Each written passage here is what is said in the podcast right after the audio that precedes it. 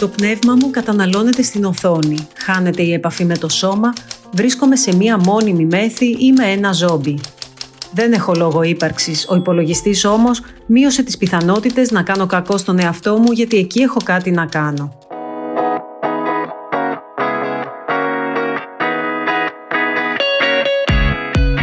Οι παραπάνω φράσεις προέρχονται από εφήβους και αποτυπώνουν τη σχέση τους με το διαδίκτυο τόσο κατά τη διάρκεια όσο και μετά την πανδημία. Σύμφωνα με έρευνα της Μονάδας Εφηβικής Υγείας, η χρήση οθονών εν μέσω καραντίνας έγινε ακόμα πιο προβληματική. Παιδιά μεταξύ 2 και 5 ετών αύξησαν τον χρόνο χρήσης τους πριν και κατά τη διάρκεια του εγκλισμού κατά 2,2 ώρες την ημέρα. Τα παιδιά 5 έως 12 ετών κατά 2,9 ώρες και οι έφηβοι 13 έως 16 ετών κατά 3,3 ώρες ημερησίως. Μάλιστα, το 62,7% των ερωτηθέντων εμφάνισε σε ένα βαθμό διαδικτυακή εξάρτηση κατά τη διάρκεια της πανδημίας έναντι περίπου 40% προ-COVID.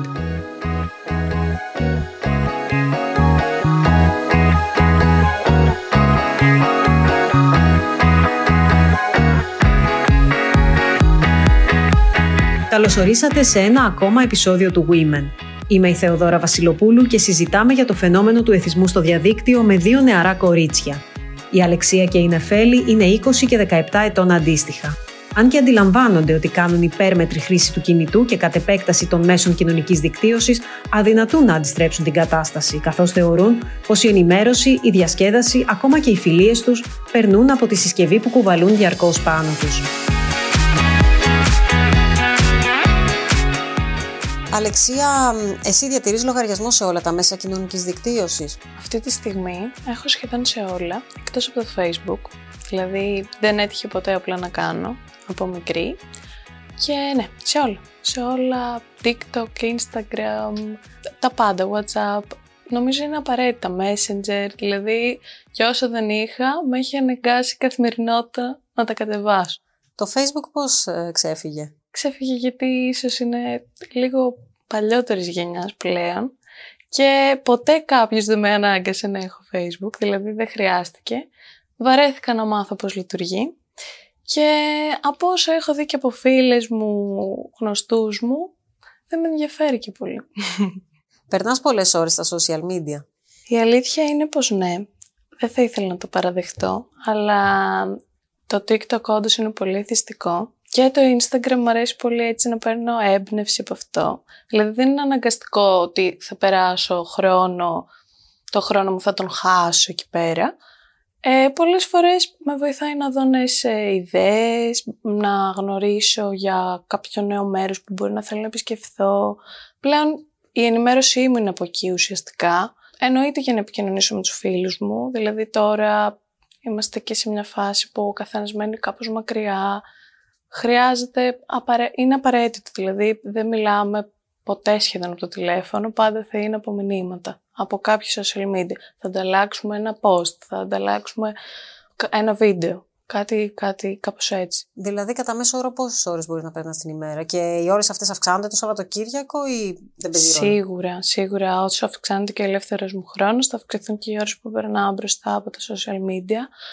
Ε, κατά βάση, στην καθημερινότητα προσπαθώ να το περιορίσω στις δύο ώρες, αλλά και αυτό με δυσκολία, ε, για να είμαι ειλικρινής. Ε, το Σαββατοκύριακο φτάνουμε στις τέσσερις ώρες σίγουρα. Δηλαδή, και έχω ακούσει και χειρότερα. Είμαι σίγουρη δηλαδή ότι δεν νιώθω ότι είμαι κεθισμένη. Δηλαδή, φαντάζομαι ανθρώπους που όντως έχουν θέμα, χάνουν όλη τη μέρα μπροστά από μια οθόνη. Και είναι και πολύ εύκολο, δηλαδή σου ξεφεύγει. Εγώ νιώθω ότι περνάω και λίγο χρόνο και τελικά βλέπω το screen time μου είναι 4 ώρες. Τι είναι αυτό που σου αρέσει περισσότερο, να παρακολουθείς και υπάρχει κάτι που σε δυσκολεύει ή σε προβληματίζει; Ε, μ' αρέσει πολύ να παρακολουθώ συμβουλές, συμβουλές, tips, σίγουρα από ιδέες, από συνομιλίκους μου, να ακούω για κοινωνικά ζητήματα μέσω των social media, γιατί είναι μια νέα οπτική γωνία. Είναι, ο καθένας έχει ουσιαστικά ένα βήμα να παρουσιάσει την ε, άποψή του. Ακούω ωραία επιχειρήματα. Σίγουρα αυτό μου αρέσει πάρα πολύ. Μου αρέσει πολύ να βλέπω γενικά για νέα μέρη, για ταξίδια που πηγαίνουν ε, οι νέοι ουσιαστικά. Μετά στο TikTok θα δω πολλές φορές και έτσι για νέα τραγούδια, νέους καλλιτέχνες, για events που μπορεί να θέλω να, να παρευρεθώ. Κυρίως αυτό είναι. Το αρνητικό τώρα θα έλεγα πως είναι σίγουρα αυτή η κουλτούρα του, ε, της της, αυτών των προτύπων ομορφιάς που παρουσιάζεται πάρα πολύ έντονα και μάλιστα με το TikTok θα είναι και από κορίτσια τα οποία δεν είναι influencers, δεν είναι κάποιος celebrity, δεν είναι, είναι το κορίτσι της διπλανής πόρτας που όμως θα είναι μη ρεαλιστικά όμορφο, θα χρησιμοποιήσει ένα φίλτρο, θα έχει βαφτεί πάρα πολύ. Δεν θα είναι ειλικρινής για αυτή την εμφάνιση Δηλαδή θα μπορεί να αποκρύψει από το TikTok ότι έχει χρησιμοποιήσει αυτό το φίλτρο, ας πούμε. Και αυτόματα έτσι, υποσυνείδητα ίσως, γιατί σου βγαίνουν απλά στην αρχική σου σελίδα και μπορεί και να τα προσπεράσεις, αλλά υποσυνείδητα σίγουρα νομίζω ότι καταγράφεις αυτή την εικόνα και σου δημιουργείται αυτή, αυτή η αίσθηση ότι υπάρχουν παντού πανέμορφοι άνθρωποι και εγώ δεν μπορώ να φτάσω ποτέ εκεί ουσιαστικά. Πρόλαβες στην επόμενη ερώτηση. Ε, αυτό για το βομβαρδισμό από influencers και μη που ναι. είναι στην πένα, καλοντημένες, ε, βαμμένες άψογα κτλ. Τι συναισθήματα σου προκαλεί αυτό και πιάνεις τον εαυτό σου να μπαίνει στη διαδικασία να συγκριθεί με άλλες κοπέλες; Σίγουρα. Νομίζω είναι σχεδόν ε, σχεδόν δεν γίνεται να μην το κάνει κανείς αυτό. Δηλαδή, πόσο μάλλον τώρα που υποτίθεται έχω δουλέψει λίγο σε αυτό, γιατί έχω Instagram, ας πούμε, σίγουρα πέντε χρόνια. TikTok όχι τόσο καιρό, αλλά ναι, σίγουρα είναι αναπόφευκτο. Δηλαδή, γίνεται με αυτόν τον τρόπο, ώστε κανείς δεν μπορεί να αποφύγει ε, αυτή την, την προβολή σε αυτά τα πρότυπα. Και μάλιστα αυτό που με ενοχλεί εμένα πολύ είναι ότι δεν υπάρχει μια διαφάνεια, δηλαδή δεν υπάρχει μια ειλικρίνεια προς τους χρήστες. Αυτό θα ήθελα πολύ να καταπολεμήσουμε. Και νομίζω και από ό,τι έχω καταλάβει, όλοι εμείς οι νέοι αυτό που θέλουμε είναι να, πεις, να πει κάποιος ανοιχτά, ναι, χρησιμοποίησα Photoshop εδώ πέρα, έχω πειράξει αυτή τη φωτογραφία δεν μου άρεσε το δέρμα μου εκείνη την ημέρα. Έκανα, έβαλα παραπάνω make-up. Ε, ναι, έχω αλλάξει κάτι στο σώμα μου. Δεν είναι έτσι όντως οι αναλογίες μου. Γιατί μετά ο καθένας και πόσο μάλλον νεαρά κορίτσια πολύ, σε μικρότερες ηλικίες, έφηβες, συγκρίνουν σίγουρα πάρα πολύ τον εαυτό τους με τελικά πολύ unrealistic πρότυπα. Αυτό ήθελα να πω ότι εσύ είσαι και 20 ετών και ίσως έχεις την ικανότητα να φιλτράρεις ακόμα καλύτερα κάποια πράγματα. Μικρότερα κορίτσια ε, φαντάζομαι είναι πιο ευάλωτα και σίγουρα μπορεί να πέφτουν ψυχολογικά, δηλαδή να έχουν και συμπτώματα κατάθλιψης ή οτιδήποτε άλλο αρνητικό εξαιτίας αυτού του φαινομένου. 100% πιστεύω ότι γίνεται αυτό και ε, δηλαδή η έλλειψη κριτικής σκέψης πολλές φορές, η έλλειψη της αντίστοιχης εκπαίδευσης σε σχέση με το θέμα, γιατί και στο σχολείο θα συνεχιστεί αυτό το πείραγμα, δηλαδή θα υπάρχει μια συζήτηση η οποία θα λέει, θα εκθιάζει και πάλι τα πρότυπα ομορφιάς. Δεν θα υπάρχει μια συζήτηση ειλικρίνειας. Και σίγουρα νομίζω ότι είναι, πολύ, είναι σε μια ευεπηρέαστη ηλικία αυτά τα, οι έφηβες και οι έφηβοι σίγουρα, γιατί και τα γόρια εννοείται πως έρχονται σε επαφή με πρότυπα τα οποία είναι πολύ, πολύ μακριά από την πραγματικότητα, σίγουρα. Και ναι, πιστεύω ότι η λύση σε αυτό θα ήταν σίγουρα μια ανοιχτή συζήτηση στο σχολείο, που και πάλι εφόσον υπάρχει τώρα μια πρωτοβουλία για το πρόγραμμα σεξουαλικής αγωγής, πιστεύω ότι πολλές φορές θα αντιμετωπιστεί και αυτό στην πλάκα. Δηλαδή θα υπάρχει μια ανοιχτή ζώνη μια ανοιχτή περίοδος ουσιαστικά διδα, διδασκαλίας, ο καθηγητής μπορεί να μην το πάρει στη σοβαρά. Μπορεί να όλοι σίγουρα τα μικρά παιδιά θα κάνουν πλάκες σχετικά με αυτό. Είναι πολύ φυσικό. Αλλά στην τελική πώς, πώς θα φτάσουμε στο επιθυμητό αποτέλεσμα που είναι να υπάρχει μια σωστή ενημέρωση, μια καλλιέργεια κριτικής σκέψης. Γιατί και το να, να μην προβάλλονται αυτά τα πρότυπα στα social media είναι ουσιαστικά μια λύση που δεν είναι εφικτή πιστεύω. Δηλαδή δεν μπορούμε να κοντρολάρουμε κάθε πομπό, είναι, είναι αδύνατο. Οπότε η κριτική σκέψη, το να φιλτράρουν τα μικρά κορίτσια εφόσον έχουν φτάσει στην ηλικία του να, του να έχουν ένα λογαριασμό, είναι το πιο απαραίτητο. απαραίτητο. Σε ό,τι αφορά την κοινωνική σου ζωή, οι φιλίες σου, τα φλερτ σου, τα ενδιαφέροντά σου περνάνε οπωσδήποτε από τα social media. Αναγκαστικά. Και πολλές φορές έχω σκεφτεί τώρα ας διαγράψω το λογαριασμό μου. Έχω βαρεθεί να βλέπω αυτό. Έχω βαρεθεί να είμαι τόσο, τόσο μέσα στα πάντα, δηλαδή κάθε μέρα και τόσες νέες πληροφορίες. Αλλά μετά όσες φορές το έχω κάνει έχει κρατήσει μία μέρα. Γιατί μετά αλήθεια δεν είχαμε κανένα επικοινωνία. Δηλαδή είναι, είναι τρελό, είναι πλέον ένα απαραίτητο εργαλείο. Είναι κάτι που χωρίς αυτό δεν γίνεται να πιστεύω πλέον να συντηρηθεί μια φιλία. Είναι τρομακτικό, αλλά είναι μια πραγματικότητα και εντάξει. Από την άλλη, σε φέρνει και σε επαφή με πολλούς ανθρώπους. Δηλαδή, έχω γνωρίσει και παιδιά που αν δεν υπήρχαν τα social media, δεν θα μπορούσαν να τους έχω γνωρίσει στην πραγματική ζωή. Εδώ είναι αυτό που κολλάει και το φόμο που λέγαμε, το fear of missing out. Δηλαδή, αν διαγράψεις ένα λογαριασμό, ε, σου περνάει από το μυαλό ότι υπάρχει ο κίνδυνος να μείνεις στην απέξω, όπως λέμε. Ναι, ε, εννοείται αυτό. Το φόμο είναι, είναι απίστευτο. Έχει πάρει τρελές διαστάσεις και το ακούω και από πάρα πολλούς συνομιλικούς μου, από μικρότερα παιδιά, από όλους γενικά. Είναι μια, ένας όρος ο οποίος χρησιμοποιείται πάρα πολύ και δεν νομίζω, δηλαδή πάρα πολύ δύσκολο μπορεί κάποιος να το καταπολεμήσει και κάθε φορά νιώθεις πως χάνεις σε τρελές εξελίξεις οι οποίες στην πραγματικότητα το οποίο αυτό δεν ισχύει σε καμία περίπτωση και είναι σίγουρα μια έτσι ένα πολύ σημαντικό πρόβλημα. Δεν ξέρω πώς, δηλαδή δεν μπορώ να σκεφτώ λύσεις σχετικά με το φόμο, γιατί έχει ουσιαστικά ενσωματωθεί στην κουλτούρα πλέον. Δηλαδή κάθε μέρα προβάλλονται τόσα πολλά, τόσες πολλές νέες πληροφορίες, τόσα, τόσοι πολλοί νέοι άνθρωποι στην αρχική σου σελίδα. Βλέπεις τόσα, τόσο, ουσιαστικά τόσους, τόσους νέες ιδέες που δεν μπορείς να μην φοβάσαι ότι θα χάσει κάτι φοβερό τη μία μέρα που θα αποφασίσεις να μην ανοίξεις το TikTok, το Instagram, το οτιδήποτε.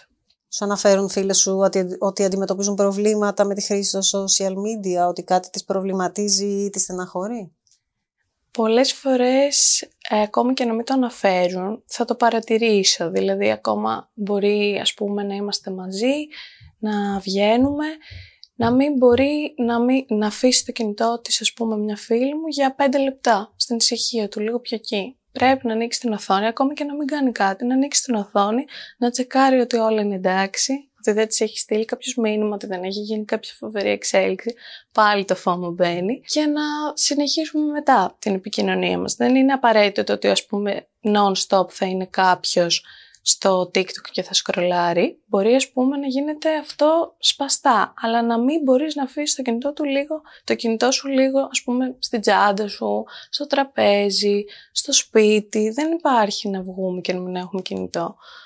Ε, και σίγουρα και μικρότεροι στο σχολείο. Υπήρχε και πολύ έντονα ο εθισμός με το Instagram, γιατί τότε ήταν το Instagram στο peak του, ενώ πλέον είναι το TikTok, που είναι ακόμη πιο εθιστικό βέβαια.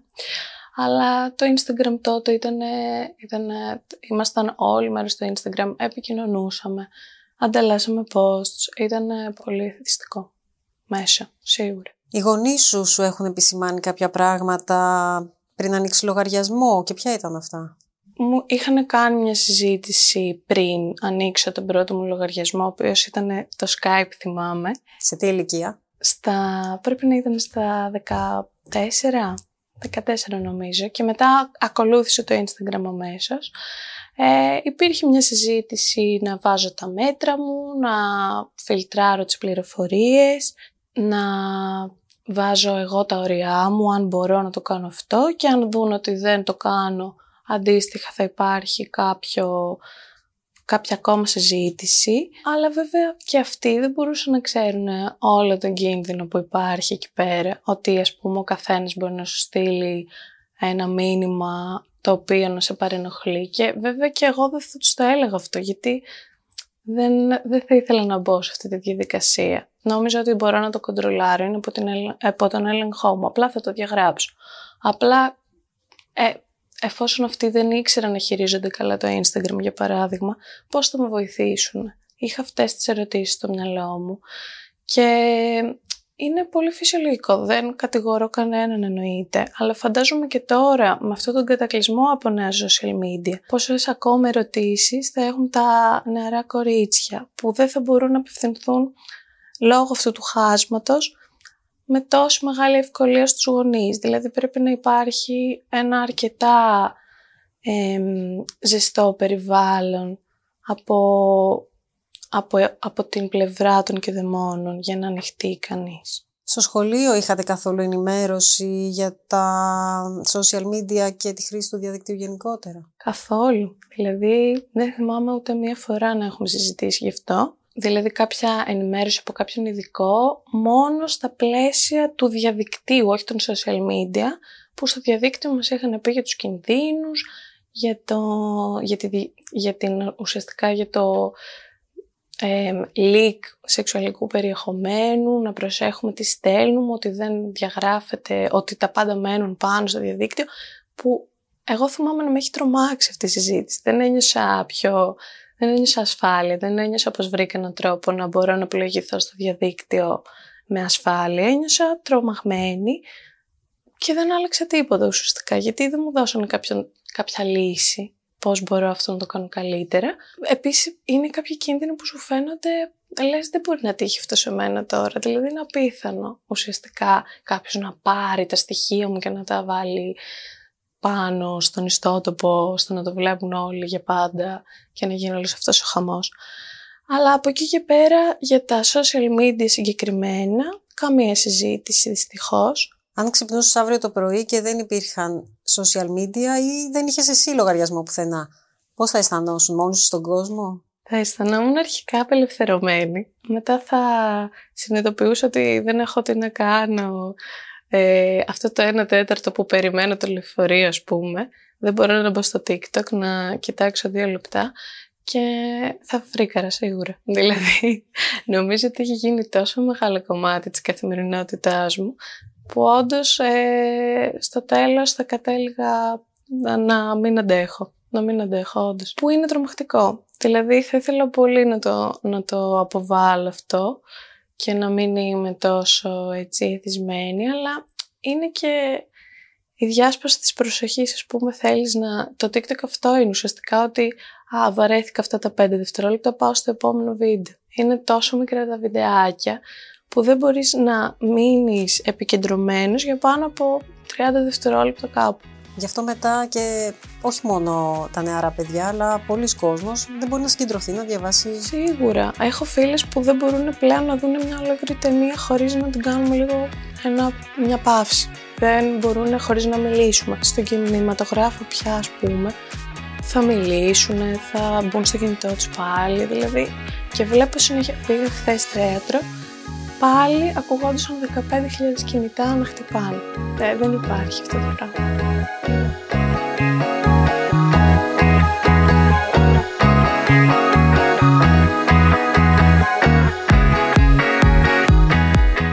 Η Νεφέλη Παπαγεωργίου προετοιμάζεται φέτος για τις πανελλαδικές. Σε μια συγκυρία που απαιτεί μεγάλη συγκέντρωση, η ίδια παραδέχεται ότι τα μέσα κοινωνικής δικτύωσης της προκαλούν τεράστια διάσπαση προσοχής.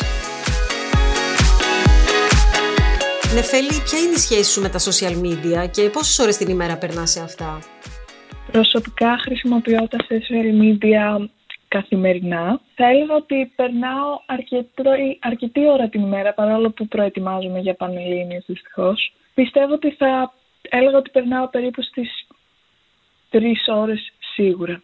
Καμιά φορά και παραπάνω. Επειδή προετοιμάζεσαι για πανελλήνιες, σε πάει αυτό πίσω στο διαβασμά σου, σε εμποδίζει να συγκεντρωθείς; Ε, πιστεύω ότι το οποιοδήποτε έφηβος αυτή τη στιγμή που θα έλεγε ότι δεν τον εμποδίζει ή ότι δεν τον πάει πίσω εφόσον έχει social media θα έλεγε ψέματα γιατί δυστυχώς όλες αυτές οι πλατφόρμες σκοπεύουν σε ακριβώς αυτό το πράγμα και δυστυχώς αποσπάνε αρκετά τη δική μου προσοχή. Προσπαθώ βέβαια είτε να δίνω το κινητό μου στην αδελφή μου, στην μητέρα μου, ώστε να ξέρω ότι δεν έχω κάτι να μου αποσπά την προσοχή. Ωστόσο, πολλές φορές όταν διαβάζω βλέπω την περιήγηση στο διαδίκτυο ή σε κάποιο μέσο κοινωνικής δικτύωσης ως επιβράβευση και λέω ότι εάν καθίσω και συγκεντρωθώ για δύο ώρες ας πούμε, μπορώ μετά να κάνω μισή ώρα διάλειμμα και να πω σε κάποιο μέσο κοινωνικής δικτύωσης. Ωστόσο, πολλές φορές αυτό δεν δουλεύει, φυσικά. Δηλαδή, πολλές φορές το δεκάλεπτο, 20 λεπτό διάλειμμά μου γίνεται μία ώρα, χωρίς να το καταλαβαίνω κιόλας. τότε προσπαθώ να βάζω ένα όριο στην ώρα που περνάω στα social media. Και φαντάζομαι αυτό το δύο ώρο που λες να διαβάσω δεν ξέρω κατά πόσο τηρείται και είναι όντως δύο ώρο, έτσι. Προφανώς, προφανώς. Εννοείται αυτό. Ε, εμένα ε, γενικώς όπως πάτε και η προσοχή μου και χωρίς τα social media, οπότε πολλές φορές δεν διαβάζω όσο συγκεντρωμένα θα έπρεπε κιόλας. Τι θα έβαζες στα καλά και τι στα άσχημα των μέσων κοινωνικής δικτύωσης; Πιστεύω ότι υπάρχουν όσο καλά τόσο και κακά. Προσωπικά πιστεύω ότι τα κακά είναι παραπάνω. Γιατί παρόλο που βοηθάνε την καθημερινή μας ζωή και προφανώς έχουν γίνει ένα απόσπαστο κομμάτι της ζωής μας, έχουν σημαντικό αντίκτυπο στον τρόπο που αντιλαμβανόμαστε κάποια πράγματα. Και πιστεύω ότι πολλές φορές ε, τα αρνητικά τους υπερισχύουν. Αρχικά, τα social media πλέον ε, οι χρήστες τους είναι πολύ μικρής ηλικίας. Δηλαδή, ξεκινάνε παιδιά από πολύ μικρή ηλικία να μπαίνουν σε αυτές τις πλατφόρμες και μπορεί να επηρεάσουν το άτομο ως προς την ψυχολογία, τον τρόπο συμπεριφοράς, την ταυτότητα και ασκούν αρκετή πίεση και ως προς την εμφάνιση και ως προς την ψυχολογία. Γενικώς στα social media προβάλλονται πρότυπα της τέλειας ομορφιάς, της τέλειας ζωής και τα νεαρά άτομα που βλέπουν μόνο αυτό πιστεύουν ότι έτσι είναι τα πράγματα, ενώ στην πραγματικότητα αυτό είναι μια ψευδέστηση. Μιας και αναφέρθηκες ε, στα πρότυπα της ομορφιάς, τι ρόλο παίζουν οι influencers στη ζωή σου, προσπαθείς να τους μοιάσεις, έχεις πιάσει ποτέ τον εαυτό σου να μπαίνει σε αυτό το τρυπάκι; Σίγουρα, δυστυχώς έχω μπει πάρα πολλές φορές, ειδικά σε μικρότερες ηλικίες. Ε, οι ανασφάλειες που μου προκαλούσαν ήταν αμέτρητες, προσπαθούσα να μοιάσω σε τομείς που ένας, ένα άτομο νεαρής ηλικίας ποτέ δεν θα μπορούσε να μοιάσει και προφανώς και όλα αυτά που προβάλλουν είναι μια ψεύτικη εικόνα πολλές φορές. Πιστεύω ότι όσο πέρασαν τα χρόνια, τουλάχιστον προσωπικά, κατάλαβα συγκεκριμένα πράγματα και ανέπτυξα τη δικιά μου ε, ταυτότητα και κατάλαβα ότι όλο αυτό μπορεί να είναι μία ψευδέστηση, αλλά η πλήξη αυτή της αυτοεικόνας που διαμορφώνει ο καθένας μας επηρεάζει σίγουρα σημαντικά το άτομο. Και τις διαπροσωπικές σχέσεις φαντάζομαι. Εννοείται. Εννοεί, αυτό είναι και πολύ σημαντικό γιατί όπως και προανέφερα όταν ένα νεαρό άτομο μπαίνει σε μια πλατφόρμα σε τόσο νεαρή ηλικία και η κοινωνικοποίηση γίνεται πιο δύσκολη καθώς ε, μαθ, ε, μαθαίνει ότι μόνο μέσω μηνυμάτων μπορεί να επικοινωνήσει σωστά ή μπορεί να εκφράσει αυτά που θέλει να πει και μετά του είναι πιο δύσκολο στην καθημερινή ζωή. Εσύ κάνεις φιλίες μέσω των social media και αν ναι πιστεύεις ότι πρόκειται για αληθινές φιλίες όπως στην πραγματική ζωή; Προσωπικά δεν έχω κάνει καμία φιλία μόνο μέσω διαδικτύου. Ξέρω πάρα πολλά άτομα και πάρα πολλές φίλες μου που έχουν κάνει όμως και τα άτομα αυτά που γνωρίζουν μέσω του διαδικτύου τους έχουν βοηθήσει σε πάρα πολλούς διαφορετικούς τομείς γιατί πιστεύω ότι το να γνωρίζεις ότι ένα άτομο δεν είναι στην προσωπική σου ζωή σου δίνει μια διαφορετική ασφάλεια. Δηλαδή νιώθεις ότι σίγουρα ό,τι και να γίνει δεν πρόκειται ας πούμε ποτέ να βγει κάτι παρά έξω ή μπορεί να περνάει και αυτός στα ίδια πράγματα και να νιώθεις ε, μια εμπάθεια αλλά Εντάξει, σίγουρα μπορούν να γίνουν φιλίες, τώρα το κατά πόσο είναι αληθινές δεν ξέρω, γιατί δεν ξέρουμε και τι είναι το κάθε άτομο πίσω από την οθόνη του. Δηλαδή, έχουμε δει πάρα πολλές περιπτώσεις που άτομα που υποστηρίζουν ότι είναι 17-18 βγαίνουν μετά 45 χρονών που είναι πολύ επικίνδυνο. Επίσης, εσύ είπες ότι δεν κάνεις φιλίες αποκλειστικά μέσω των social, ενώ να γνωρίσεις κάποια άτομα εκεί και να γίνετε φίλοι. Ε, Παρ' όλα αυτά όμως θα μπορούσες να πεις ότι επιλέγεις αυτό το μέσο επικοινωνίας αντί να συναντήσεις κάποιον από κοντά; Πάρα πολλές φορές το έχω κάνει αυτό, δυστυχώς, γιατί δεν είμαι και το πιο κοινωνικό άτομο. Σίγουρα προτιμώ, δηλαδή η επικοινωνία μου με όλους μου τους φίλους γίνεται μέσω των social. Προσπαθώ να το ελαττώσω όσο πιο πολύ γίνεται, γιατί δεν το θεωρώ πολύ σωστό. Θεωρώ έστω και μία ώρα από κοντά είναι πολύ καλύτερη από τρεις ώρες μέσω των social, γιατί η κοινωνικοποίηση, η διαπροσωπική μου είναι, μου φαίνεται πολύ πιο, μου φαίνεται καλύτερη από όλους τους τομείς. Ωστόσο, το να επικοινωνείς και μέσω των social έχει άλλα καλά. Όπως; Όπως για παράδειγμα το γεγονός ότι έχεις την ελευθερία να απαντάς όποτε θες ή ότι πολλές φορές το γεγονός ότι βρίσκεσαι πίσω από μια οθόνη σε βοηθά να πεις πράγματα που δεν θα είχες το θάρρος ειδικά και για άτομα που είναι πιο ντροπαλά ή δεν έχουν αναπτύξει τόσο πολύ τα, ε, τις κοινωνικές τους δεξιότητες, βοηθάει αρκετά. Αλλά ωστόσο δεν πρέπει να είναι το μόνο μέσο επικοινωνίας με κάποιον. Αυτό είναι σίγουρο. Εσύ έχεις λογαριασμό σε όλα τα μέσα κοινωνικής δικτύωσης. Ποια, ποιο είναι το αγαπημένο σου και τι ακριβώς παρακολουθείς αυτό; Έχω σε αρκετά θα έλεγα. Το αγαπημένο μου θα έλεγα ότι είναι το Instagram, ε, γιατί επικοινωνώ με τους φίλους μου, βλέπω φωτογραφίες, μπορώ να κάνω αρκετά πράγματα. Τώρα πιο πολύ το TikTok στους φίλους μου, ας πούμε, προσωπικά αρέσει, αλλά εγώ θεωρώ ότι το TikTok όσο και να μ' αρέσει και εμένα, πολλές φορές σε βάζει σε αυτή την παγίδα να κάθεσαι με τις ώρες. Και να μην καταλαβαίνεις πώς πέρασαν κιόλας. Αν ξυπνούσες μια μέρα και δεν είχες κινητό και κατ' επέκταση μέσα κοινωνικής δικτύωσης, πώς πιστεύεις ότι θα αισθανόσουν; Σίγουρα είναι δύσκολο και σίγουρα επειδή έχω κάνει αρκετές προσπάθειες λόγω των Πανελληνίων να σβήσω τα μέσα κοινωνικής δικτύωσης. Κάποιες φορές τα καταφέρνω αρκετά καλά και δεν το περίμενα. Κάποιες ωστόσο νιώθω ότι λείπει κάτι από τη ζωή μου. Περισσότερο λόγω του γεγονότος ότι επικοινωνώ με τους περισσότερους φίλους μου μέσω κοινωνικής δικτύωσης. Χωρίς κινητό πιστεύω ότι θα δυσκολευόμουν αρκετά. Χωρίς μέσα κοινωνικής δικτύωσης κάπως θα τα κατάφερνα.